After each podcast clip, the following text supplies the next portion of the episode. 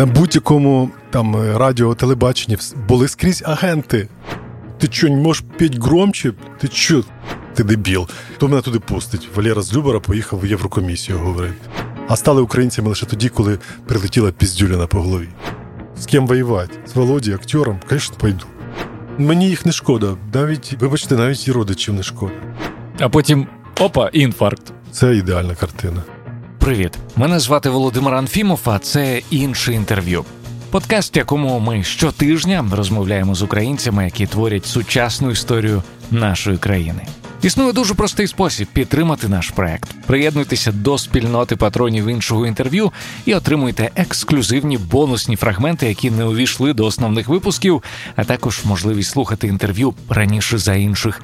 patreon.com інше.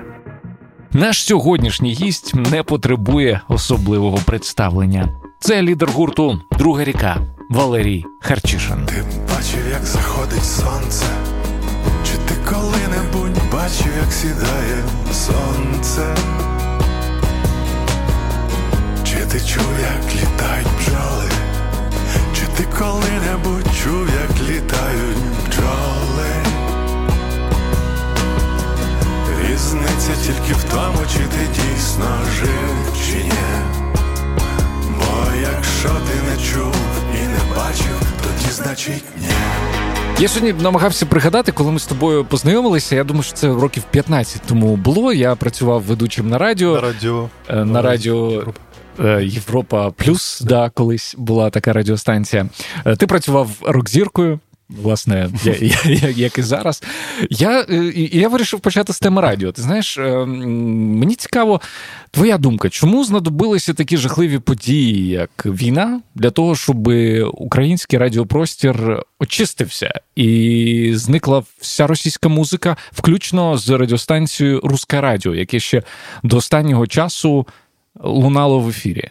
Дивіться, тут немає якоїсь е, вини і конкретної особи чи конкретної групи осіб, тобто е, власників радіостанцій чи там власників взагалі медіа. Це означає, що просто ми були слабкі державно, і в нас інформаційна політика була на такому рівні, що інформаційна політика країни агресора переважала. І нам здавалося, що те, що з нами відбувається, що ми є частиною е, Росії. Ми були частиною чи придатком Росії, ми були колонією. Що це досить природній е, розвиток чи еволюція, там чи такий процес, який е, залишковий, мабуть, від колонізації та, нас. Насправді працювала проти нас величезна машина, системна.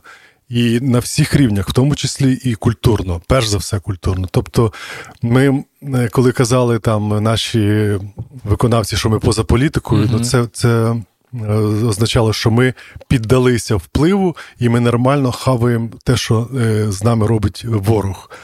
Е, на будь-якому там радіо, телебаченні були скрізь агенти. Були агенти в СБУ, в війську, в армії, в міністерствах. То ви думаєте, що їх не було цих агентів серед культурних якихось діячів, не буду казати там програмних директорів чи музичних. Там працювали і працювали системно. Заходили величезні кошти. На своєму прикладі я скажу, коли я е, був запрошений на одне з телевізійних шоу, і я зрозумів, що я розмовляю не з не з українцями, а з росіянами. uh І вони мені говорили, який контент має бути, що я маю співати. Вони ж платили кошти. Тобто нефті долари сюди заходили на всіх рівнях. І ми нормально їли споживали і вважали, що це ну. Іздержки там, ну не знаю, гроші є, ані вони ж не пахнуть, да? тобто там неважливо, хто їх дає. Але коли ти кажеш, а можна я заспіваю цю пісню в вашому шоу, uh там україномовну? Ні-ні, вот это вот нельзя. Якщо україномовну, да, то, пожалуйста, пой вот это, щоб було смішно. Mm. Тобто тобто це про поржать. формування чи підтримування образу да. цього хохла. Да, да, да. І, А якщо там співати якусь е, українську серйозну пісню, навіть свою, то за це потрібно було поборотися. Я маю на увазі в таких mm-hmm. шоу. Сформували образ е, українця шута або українця-плакальщика. Тобто українці можуть або бути смішними, або ой, або ох. Угу. Да, І горе горенько мені, люди, люденьки, рятуйте, і стогін, плач і е, печаль, туга і печаль. А ти пам'ятаєш, коли ти почав е, замислюватися і помічати ось всі ці речі, е, зв'язок між. Коли до нас зателефонували на день, я не пам'ятаю, якась була там серйозна червона дата, і на цей день було заплановано виступ на Майдані Незалежності проти, звучало так, Україна проти НАТО. Угу. Це вже було було після помаранчевої революції, і я собі розумів, що ми без НАТО не зможемо. Ми маємо. Ну я не на не на такому рівні, як зараз всі обізнані, знаєш, всі арестовичі. Ні, я я знав, що ну, з НАТО краще, ніж е, з Медведем. Ну як не крути. І я думаю, ну блін, продають е, нас е, москалям. Але на всяк випадок, е, я знаю, що ці люди, що запрошували на концерт, вони б запросили і на державне свято, в тому mm-hmm. числі, там, типу, День Незалежності. Тому я не міг прямо сказати ідіть нахуй. Я міг сказати просто: давайте ми виступимо, але наш гонорар от такий-то. І я на всяк випадок. Десять разів ну, його. Не в 10, а в кілька разів я не називаю. Не буду казати, яка сума, ну це типу десятки євро тисячі. І він такий: чекайте, у нас тут стоїть інша. Подождіть, у нас друга стоимость стоит. Я кажу, ну... Вы же другая река? Да, да, ну, у нас, да, да. Я говорю, ну, ми же, да, другая, другая река, другая, другая ціна. Він каже, ну, добре, просто ми вже там узгодили бюджет. Ну, я сейчас узнаю, вам повезло, типа, как раз сейчас идет совещание в Москве. В Москве. В Москве. Я такий, як в Москве?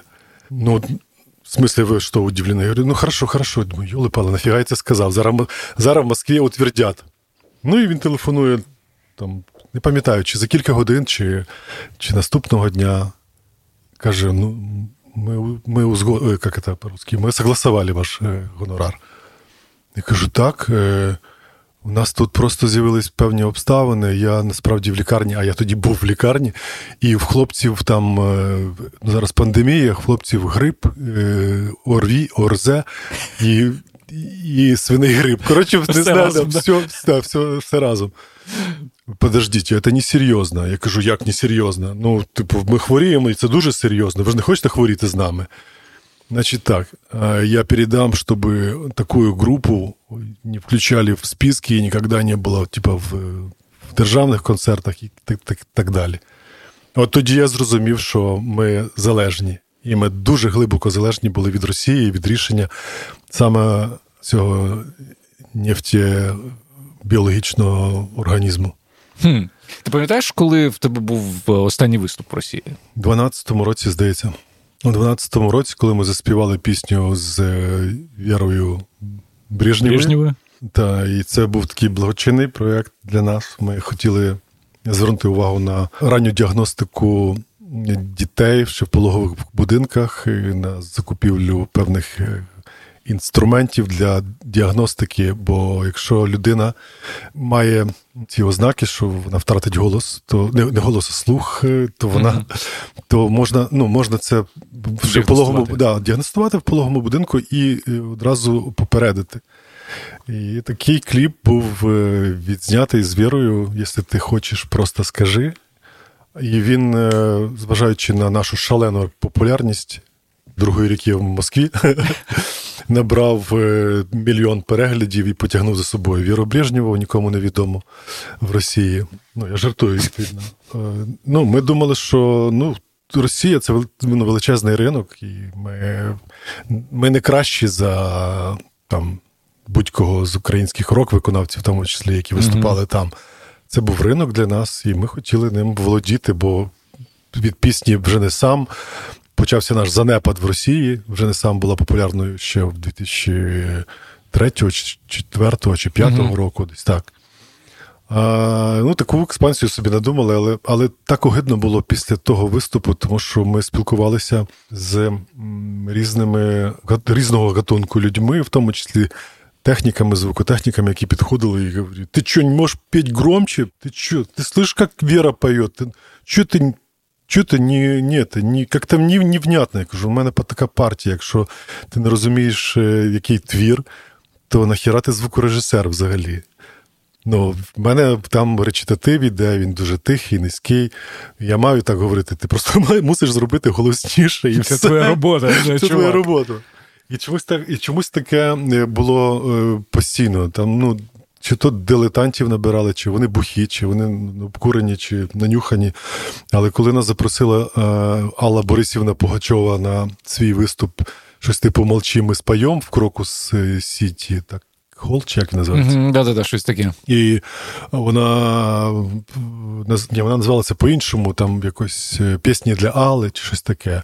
Ну, це е, формату, коли ти, коли Алла Борисівна і її хлопчик сидять на сцені з букетом, з мікрофонами, а якісь артисти виходять. Щось співають в залі повно цього шлаку ага. е, московського і українського теж, до речі, попсового.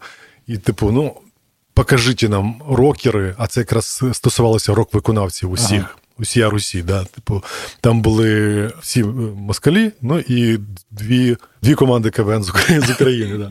Ну і ми виходимо такі, починаємо щось там е, бренькати. Пісня називається Брось сигарету. Я не хотів її співати, але Алла Борисівна нас вмовила, сказала, що без вас взагалі не можна. Я запропонував іншу пісню, оцю так же, як всі, як всі, як всі. Uh-huh. Вона настояла. Ну, зрештою, ми виходимо на сцену. Виходимо, пацани б'ють по, по веслах, я до мікрофона, він мовчить. Просто тиша. Ну, а в залі люди сидять. Тобто, ну, можливо, не купили квитки, оті, що шлакові по, по псарі, але хтось купив. Ну, ми зупиняємося, давайте ще раз. Підійшов звукорежисер, там щось поклацав. Ну, давай ще раз. Ще раз починаємо. Я до мікрофона, Ха! там нічого, тиша. Ну, я розвертаюся, беру цей мікрофон, так приблизно собі намітив місце, ціль, де стоїть звукорежисер, і кидаю туди цей мікрофон. Він летить, перевертається, чую, о, і біжить на мене звукорежисер. Встає Алла Борисівна так от і каже: Ти чому мені артиста позориш? І дає мені свій там не со стразиками, але свій мікрофон. А він там накручений так, як треба. Я в нього го, і там таке ехо, хол, ну, ділей, всі прибамбаси. Ну, Почули і, і, да, і воно да, і воно, воно не заходило, довелося ще раз співати. І після того я зрозумів, що ну, ну коротше, як мінімум, не хотілося там виступати більше взагалі. Хіба що якісь корпоративи, які час від часу траплялися в тій Москві і запрошували нас, якісь там олігархи українського походження. Ти колись в інтерв'ю сказав е, цікаву штуку про те, що насправді ну, весь український шоу-бізнес він припустився помилки, тому що він стукав е, в російські двері в той час, як потрібно було стукати в двері європейські, в американські. Це комплекс меншовартості, який нам е, внушали наші північні сусіди, і ми задоволенням його з'їли комплекс е, меншовартості і до щодо росіян, і і до зовнішнього іншого світу адекватно. В сенсі, що ви тобто там ми... нікому не потрібні? Так. А насправді, насправді, ну я я розумію, що війна, вибачте, допомагає, так, і прискорює цю інтеграцію культурну. Але потрібно було стукати і не зважати. Ну, Мабуть, тому нам війна дана, щоб. Бо це все все пов'язано. Культурний фронт, е, фізичний фронт. Ну, це все одне, це все е, опції всієї боротьби. І тому і війна. Тому що ми не, не цінили, недооцінювали себе, свою країну. А тепер ми країна, яка формує порядок денний в Європі і в світі. Чому ми не маємо формувати порядок денний культурний? Це можливо. Це не просто якась патетика. Це можливо, тому що я, наприклад, е, років 10 тому, якби мені сказали, що я буду виступати в Європарламенті. З головою комітету з питань культури зустрічатися, я б сказав, ти дебіл. Я, Хто мене туди пустить? Валера з Любера поїхав в Єврокомісію. Ну, зрештою, ми, ми говорили, ми зустрічалися, і питання стоїть е, не просто бла-бла-бла, поговорили, ми вас повинні там підтримувати. Ну ні, питання стоїть чітко. Ми європейська країна. Е, рівноправний, рівний серед рівних, вільний серед вільних член е, ЄС. член європейської спільноти. Вже так розглядається наша позиція, і і бюджети, в тому числі, і все решта розглядається саме е, з, з, з такої позиції. І ми, я зараз говорю як генеральний директор громадської організації УАСП, де ми зараз знаходимося, робимо все можливе, щоб ця інтеграція була швидшою. Так, це не наше завдання. Ми маємо збирати роялті зі, е, з України і з світу для наших українських е, авторів, виконавців, uh в тому числі, і збирати роялті з України і відправляти їх на захід в світ. Але ми розуміємо, що ці роялті просто так не можуть виникнути. Для того, щоб вони акумулювалися в Європі для українців, потрібно максимум збільшити використання українського музичного контенту. Ну, іншими словами, да, щоб нашу музику крутили Шо? там, так, починаючи від кафе, закінчуючи телебаченням, так, радіо і так і... далі. Наскільки ти бачиш це взагалі е, як це звучить, це звучить неутопічно, і ми доведемо на своєму прикладі, на прикладі на моделі однієї з країн е, Європи, які погодилися, вірніше не погодилися. Це їхня ініціатива. Угу. Після того, як ми провели там декілька діалогів е, з питань підтримки України, не просто підтримки в вигляді подачки. Дайте кинемо їм, е, бо вони там воюють, uh щоб не помирали. А, а підтримка дієва, тобто використання українського контенту збільшить надходження українцям. Все. І вони починають в цьому е, напрямку рухатись. Тобто вони зустрічаються з медіа. До цього е, підключилися урядовці, Міністерство культури, економіки. І це все там поступово набирає обертів. Якщо воно піде, а воно піде, тому що е, архаїчна Європа має, вона потребує свіжої крові. Ну, Коли коли песик е, е, там датський брухольмер виживає, ну тобто помирає і. і його його починають скращувати з цим з буль, з буль, чекай, не з бульдогом, ну коротше, з нормальною псіною, а не з руською сторожовою барзою. Барзой, да? Да. Тому е, ми така свіжа кров, яка стане стане рушійною силою для до змін в Європі і на культурному фронті, в тому числі. Е, ти досить часто в інтерв'ю говориш про те, що тебе дратує е, моменти, коли українці починають про себе говорити як про най-най-най-най-най-най-най, да?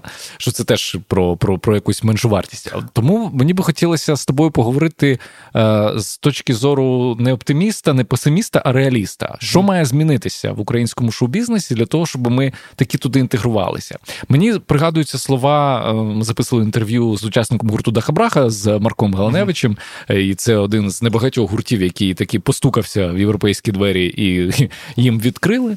Він розповідав, що по багатьом параметрам е, українські стандарти, ну м'яко кажучи, не дотягують. В тому числі по дисципліні, тобто він там розповідав е, історії, коли доводилося групі платити величезні штрафи за те, що там вони ж порушили якесь те, на що в Україні б не звернули уваги. Так.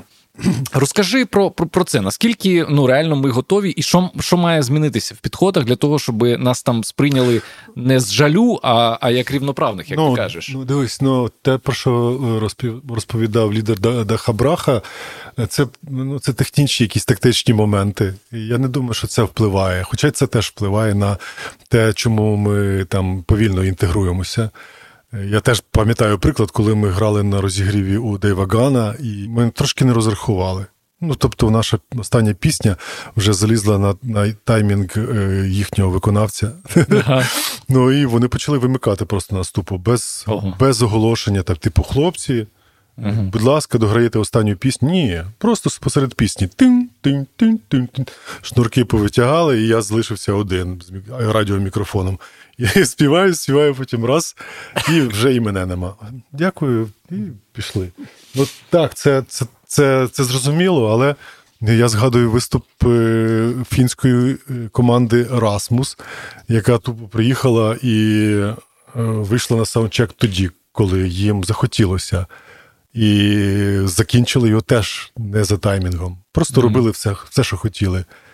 Не знаю, можливо, тому що немає певних угод у нас. Можливо, ми не ну, тобто ми живемо за якимись своїми дикими правилами. А якби була підписана якась ними угода, що ви виходите в такий-то час, і в такий-то час ви залишаєте сцену, а інакше ви платите таку-то суму, то можливо вони так не поводилися. Так але ну, але ми змушені були там їм показувати, і ну я хотів вже бігти бити морду, але якось некультурно було б набити фінському фінському хлопчику, блін, пакет. Ну я думаю, що.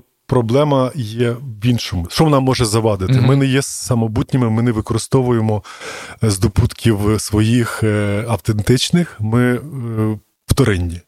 Треба зізнатися, що ми вторинні у всьому музичному контенті, і ми намагаємося відтворити те, що вже було відтворено там, зроблено.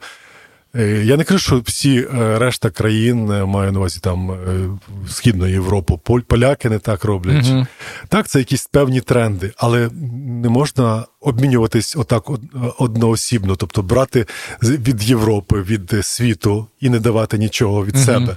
Тобто, якщо ти береш тренд то ти маєш бути ще й Сігурос, наприклад. Да? Бо Сігурос це, це група, яка популярна на цілий світ, так само, як Даха Браха у нас, але ж вони самобутні, угу. вони є унікальні. І в нас немає цього унікального. Треба не боятися експериментів, треба наступати собі на горло і не гнатися за мейнстрімом, робити щось сміливе, показувати себе тим, ким ми є, згадати, хто ми є, зрештою. Угу. Ну, тоді тоді ти будеш цікавий. Ну, коли коли ти приїхав в Європу, там е, ну там чи не знаю, чи в Америку, а там в одній е, школі 18 таких е, гуртів, як ти, і грають не гірше, а краще, ніж ти. Ну, але це їхня музика, це рок, вони його створили то як ти можеш бути конкурентним, ну конкретно спроможним? Власне про це і мова. Але ти дуже класно відповів, що насправді шукати треба всередині і надихатися тим, е, що є у нас. Так. Знаєш, я нещодавно переглядав е, фільм Тіні забутих предків е, і Параджанова. І в мене єдине запитання крутилося, чому чому ніхто з українських кліпмейкерів не використав жодний е, референс з е, цього фільму досі в жодному з кліпів. Тобто ті самі там Алани Бадоєви і Іжи Снімі, вони дивилися кудись не туди. Вони дивилися за за, за перебрік. За перебрік, ну за за, за перебріє, за перебріє, воно е, корміліцем е, було для них, тому вони і дивилися туди. Вони розуміли, що через свій комплекс меншовартості вони розуміли, що там, типа, не пробіться, там все зайнято. Тому так. А чому не не зважали? Ну тому що тому що вони були росіянами. Ну, тобто, це. Це ну вони не були українцями. Вони від їх від росіян відрізняло тільки те, що вони частіше е, перебувають в Україні і чують українську мову, і, можливо, навіть розуміють її. А стали українцями лише тоді, коли прилетіла піздюляна по голові. От от тільки так. Ти пам'ятаєш момент, коли ти себе е, відчув українцем? українцем? Ну, от коли ти від, відділив так. себе від е, від е, старших, прості господі, братів? Ну, ну, я думаю, що це сталося набагато раніше, але я вважаю, що коли ми перестали відвідувати Білокам'янною десь з 12-го року. Я зрозумів, тобто це було ще до анексії Криму, до всіх цих. 12-13 рік, угу. та до. До, здається, це так. Е, ти коли розповідав, я хотів тоді ще запитати: ви почали, ви перестали її відвідувати, тому що перестали кликати, чи тому, що ти відчув, що тобі там неприємно знаходитися? Ну я не буду е, зараз натягати на себе образ свідомого українця, який раптом прокинувся українцем. Я теж через подачу в голову ну, це відчув. І це я був в Європі тоді, коли в 13-му році коли е, побили студентів uh на Майдані. Я тоді був в Європі е, на концерті е, одного з улюблених колективів в Гельсінкі. Ні, Ні. в Гельсінкі якраз я був на на Сігурус. Okay. Ми дивилися кадри з Майдану, і я сказав, що ні, це, це кінець. Це кінець е, цього цьому російському впливу, кінець Януковичу, і ми сиділи, плакали, слухали. Ну і ще музика відповідна. Ну, І я зрозумів, що все, тільки тільки сюди, тільки з цивілізацією, тільки з адекватними е, представниками нашої планети. Коли вже е, ми виступили на на Майдані кілька разів. Ну, Я я чомусь думав, що буде війна, що так воно не не завершиться. Ти ще тоді да. це відчував, так? Да? Я думав, що буде війна, і я розумів, що це надовго. Я розумів, що ці всі люди, які прийшли, вони хочуть бути українцями, але їх мало. Угу. І ті вісім років, які ми прожили, вони довели, що всі дуже поступово там еволюціонували, якщо так можна висловитися. І, зрештою, швидка еволюція відбулася тоді, коли війна прийшла в кожен дім. Тоді ми прокинулися українцями. Це просто додало мені е, впевненості і сил, і розуміння в тому, хто я є. Але е, трошечки раніше, десь 11-й рік, пам'ятаю, ми виступали на Майдані Незалежності, здається, виступали на День на День Незалежності. Угу. Нас е, запросили. Уряд тоді був зрозуміло, який. Угу. Я вийшов в вишиванці. Я, я, Це була моя перша вишиванка. Я ніколи їх не одягав, в мене не було, мені навіть не дарували. І я знав, що там будуть Януковичі, оця вся здобратія. Куплю і вийду в вишиванці. Перші мої слова були Слава Україні. І наша пісня, яка називається Нана Мана назавжди. Ми хотіли її називати Україна взагалі там е, залишаюсь назавжди і таке інше. Там там е, в одному з куплетів є е, слова не в моїх планах слухати хама. Ну, конкретно зрозуміло, до кого до, да, кому адресовані. Ага. І там я сподівався, думаю, блін, а якщо він буде. І там вони були всі. Ми співаємо цю пісню, ноль емоцій, абсолютно нормально заходить, там щось танцюють, чи підспівують, чи що вони там роблять. Їм слава Україні взагалі повз вуха пролетіло. Я зрозумів, що їм пофіг, вони собі роблять своє, або дебіли. А, або і те, або і, і те, або те інше. інше. От тоді тоді вже б якийсь був внутрішній протест. Ну тому що ми вже раз це пройшли. От Майдан вже був 2004 року, і ми тоді казали: не дай Бог, never again. Типу, не дай Бог ми назад. Не, не може такого бути. І Якщо Ющенко підведе, якщо так станеться, що ми дарма стояли то ми йому, типу, не пробачимо. Але так швиденько все забулося, знаєш, як в тому анекдоті, коли коханець е, стрибає з 12-го поверху, летить, бо чоловік приїхав з відрядження, і потім падає на дерево, на траву хоба і живий.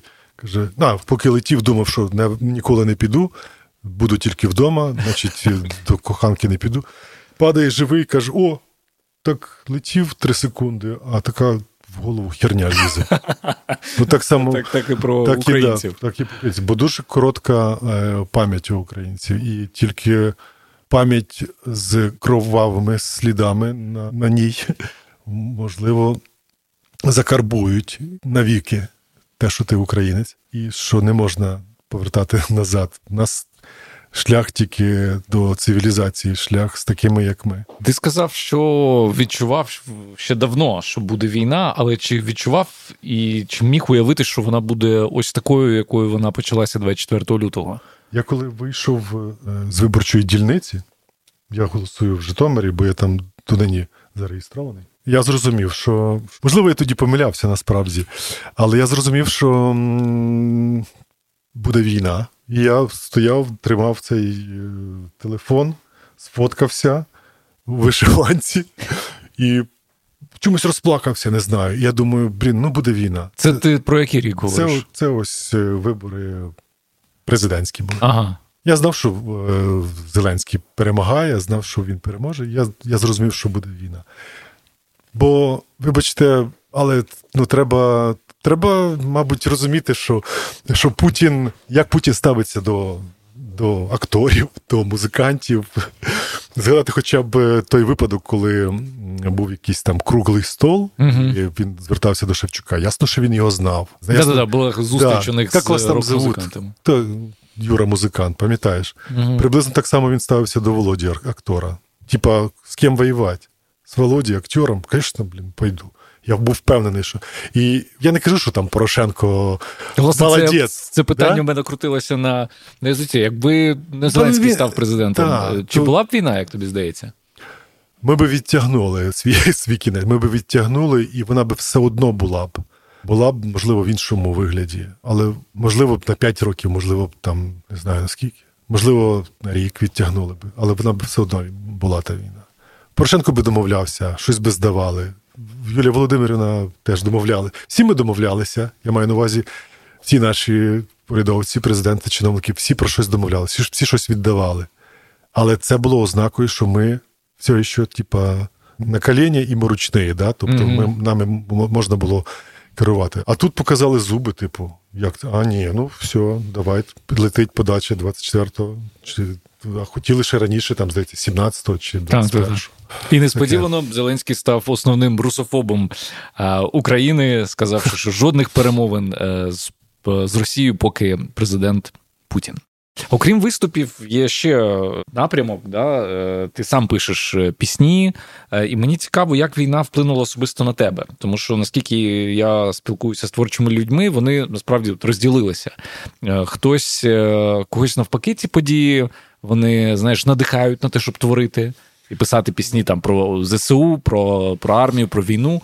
А хтось не може цього робити, тому що ну все ще перебуває, не знаю, в шоці, в або просто немає немає сил, аби е, це перетворити на творчість. Як у тебе? Я, мабуть, ні до тих, ні до тих не, не причетний, бо у мене щось своє. Я це як? Я насправді я насправді не можу нічого штучно писати. Тобто я розумію, що. Зараз важко заходять е, пісні, які не про про війну, які не патріотичні, але і спеціально писати я нічого нічого не можу. Тому, але я відчуваю, що потрібно. Я я відчуваю, я можу сказати, яка пісня мені близька. Я можу їх слухати, бачити, чути. І я, наприклад, коли почув пісню, чи ти почув, зрозумів, що її треба записати, і я. Відчув, наче я її написав. От я би зараз таке писав. Mm. Ну і якщо вона вже є написана, то я вирішив, що мені треба додати тільки е, трохи яєць тій пісні, і змінив, е, не змінив, а просто зробив в ній кульмінацію, додав тексту трохи. Угу. Оце вся творчість. Писати виключно про, про, про війну, писати. Банальні якісь тексти про те, що всі помруть росіяни, москалів нема, і і ми переможемо. Ну, Таких пісень є багато. Я не майстер таких пісень. Є люди, які набагато краще за мене це відтворять. З матюками теж є набагато. Я це робив, але для себе. Публічно не знаю, чи варто. Не варто, тому що чи повірять мені люди. Ну, Я все одно в тому образі в очах слухачів, в вухах слухачів, в якому я є. І мене важко сприймати по-іншому. Тобто я не можу зараз взяти і читати реп.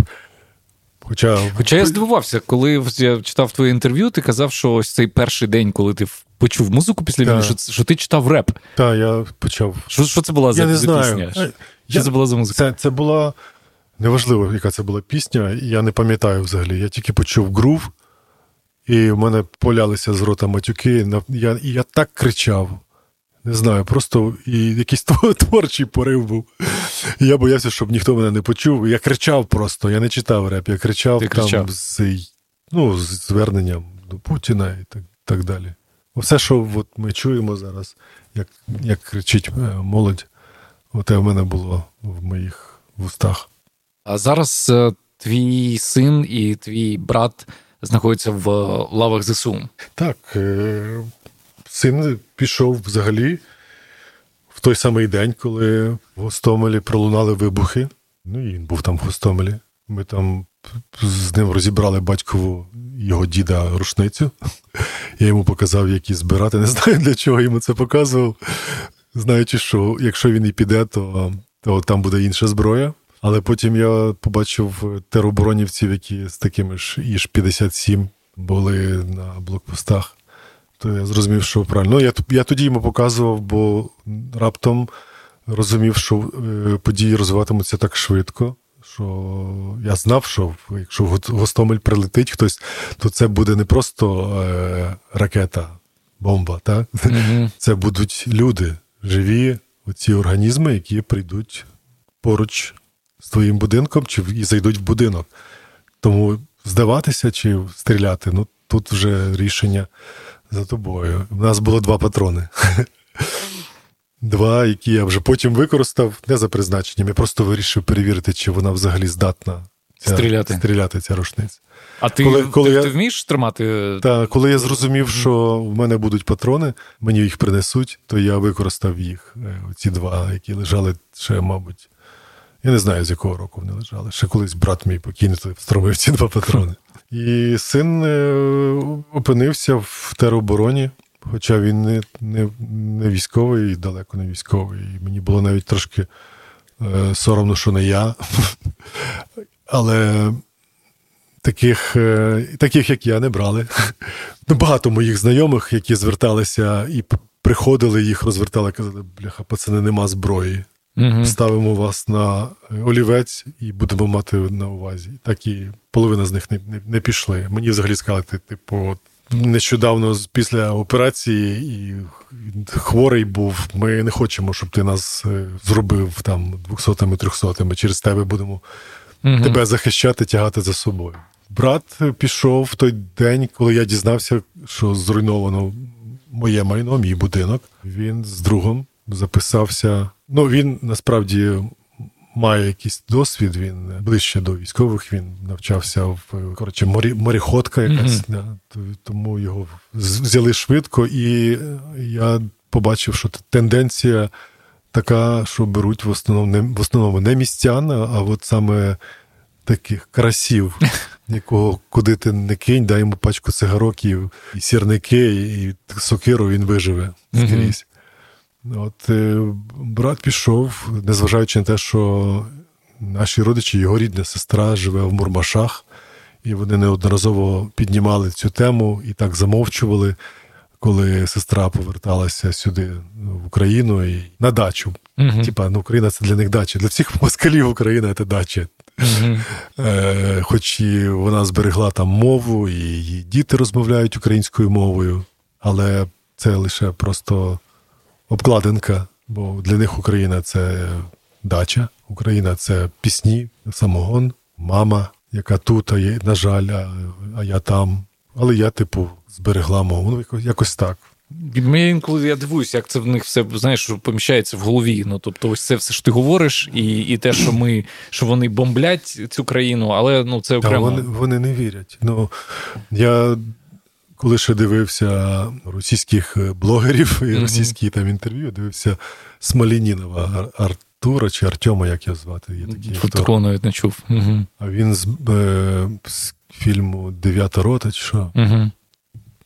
Да, це і чув. Не, не треба віддякуватись, ми всі бачили, або, або пам'ятаємо, що таке було.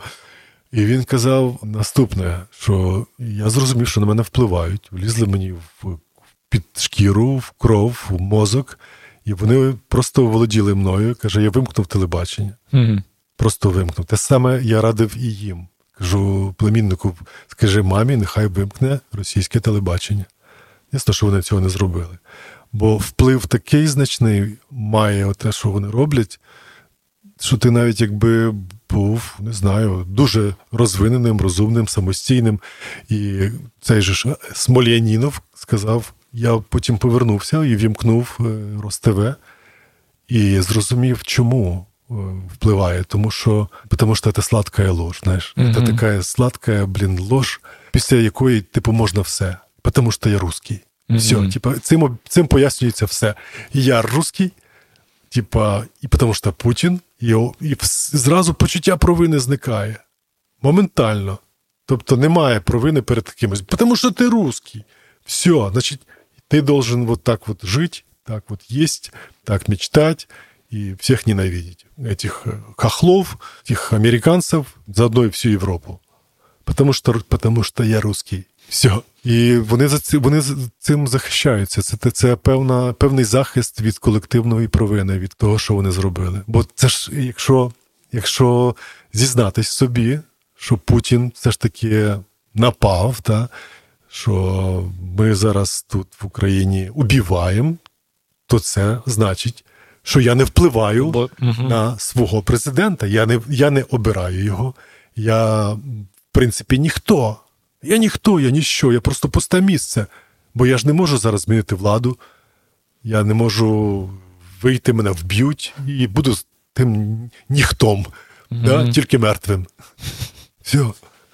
Тому пояснюю, пояснюю це так: страх, хочуть вижити, пристосувати. А, а як же мої діти, якщо татка вб'ють? А як вони будуть, хто їх буде годувати?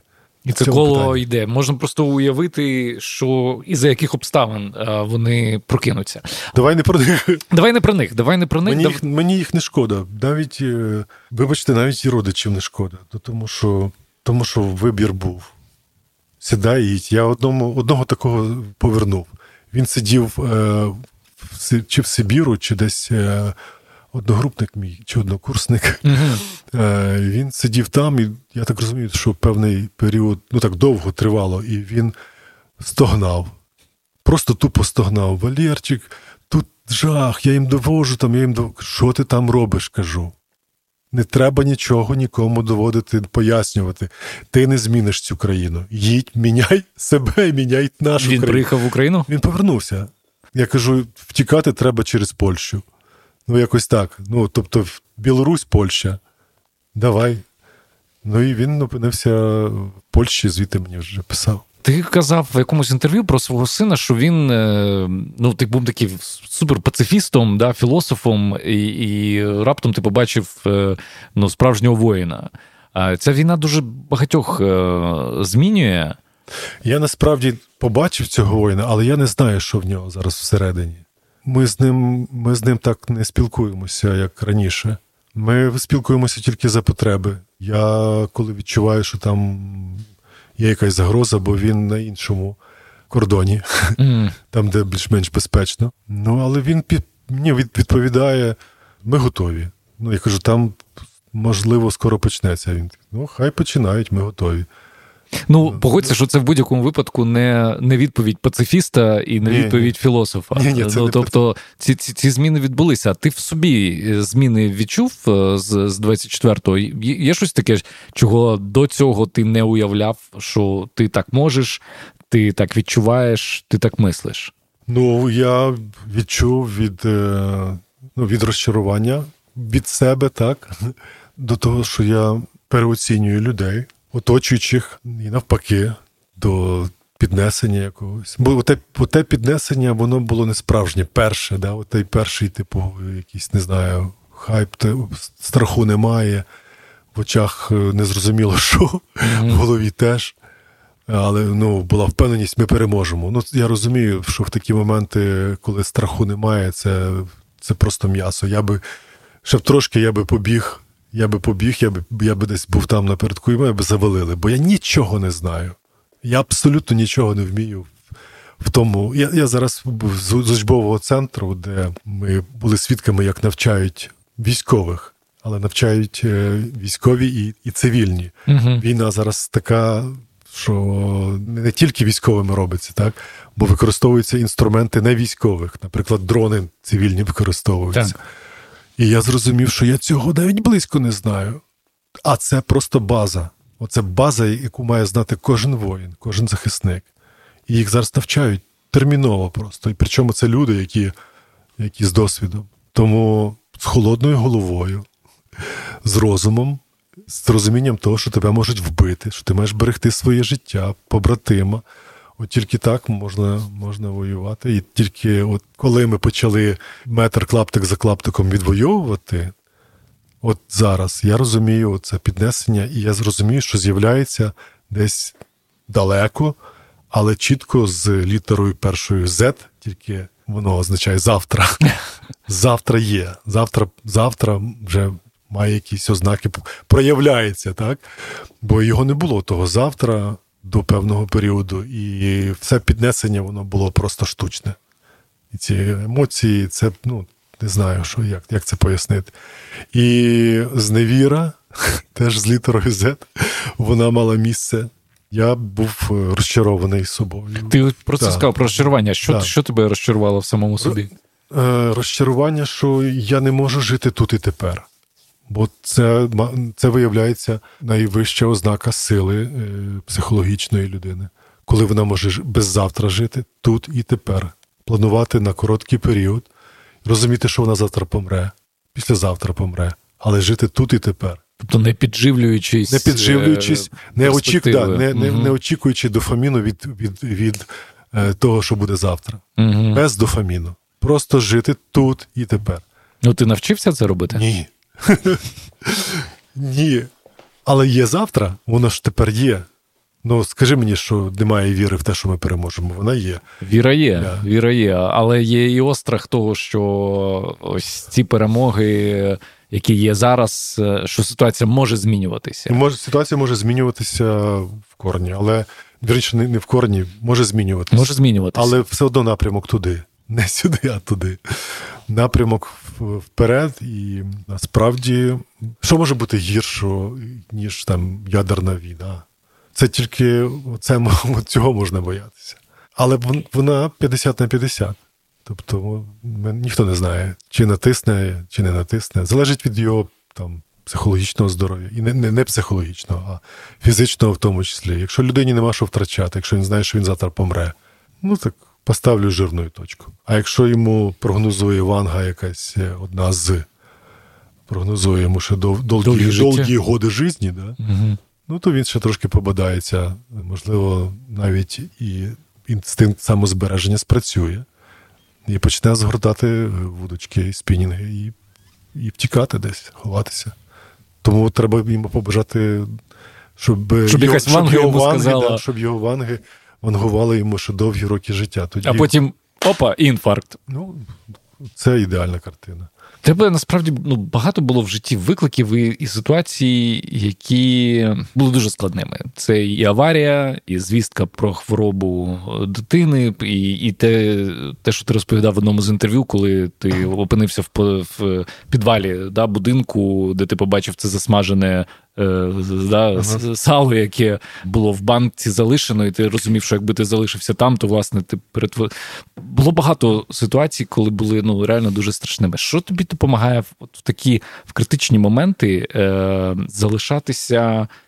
Залишатися живим, залишатися живим в усім в усьому розумінні. І я зараз не стільки про підтримку зовнішнього світу, скільки про внутрішні ресурси.